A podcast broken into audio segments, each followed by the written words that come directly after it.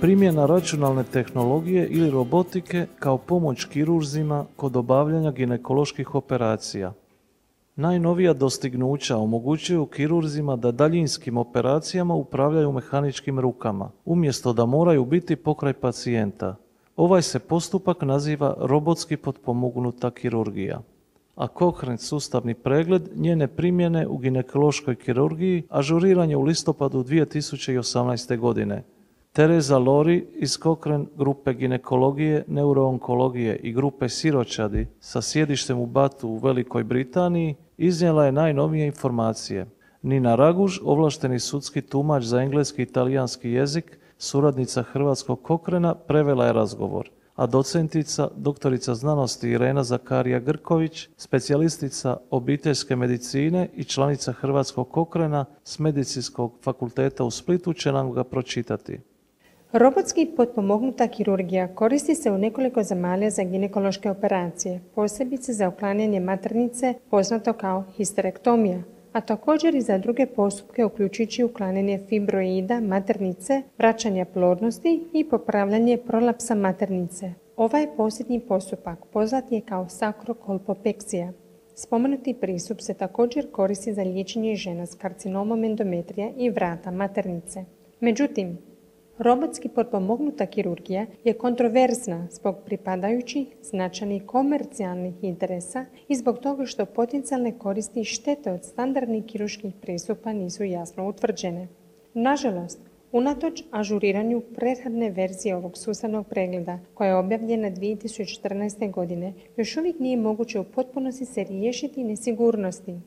Velik broj dokaza je dalje niske kvalitete, a teško je biti siguran postoji li razlika između robotskih potpomognutih operacija i konvencionalnih laparoskopskih operacija ili operacija kroz ključanicu u ukupnoj stopi komplikacije i ostalih ishoda za pacijente.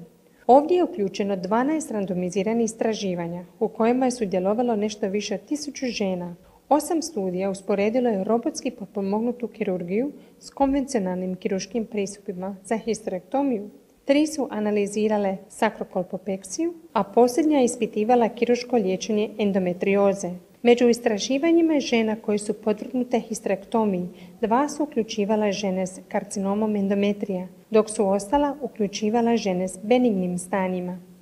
Kod histerektomija, kada se uspoređivalo robotski potpomognute i konvencionalne laparoskopske operacije, nije se moglo sa sigurnošću utvrditi postoji li razlika u stupnju komplikacije za vrijeme ili nakon operacije, bilo za dobročunu bolest ili za rak. Dvije studije su pokazale da su operacije uz pomoć robota trajale oko 40 minuta dulje od uobičajenih pristupa, ali je bolnički boravak bio nešto kraći. Međutim, Dokazi su za ove nalaze bili vrlo niske sigurnosti, dijelom i zbog visokog rizika pristranosti u procjenama. Jedno istraživanje usporedilo operaciju podmognutu robotima s otvorenom trbušnom kirurgijom uslijed histrektomije, ali istraživanje je bilo premalo na samo 20 žena da bi moglo otkriti sve moguće razlike između dvije tehnike. Za sakrokolpopeksiju ograničeni podaci iz tri studije sugeriraju da sveukupno može postojati mala ili nikakva razlika u brzini pojave komplikacije tijekom operacije između robotski potpomognutih i konvencionalnih operacija. Međutim, dokazi male pouzdanosti iz jedne studije sugeriraju da bi postoperativne komplikacije mogli biti veće kod robotski potpomognutih tehnika. S obzirom na operativno vrijeme, robotski podmognute operacije za sakrokolpopekciju mogu trajati dulje u odnosu na konvencionalne operacije, ali trajanje boravka u bolnici bilo je slično za oba postupka.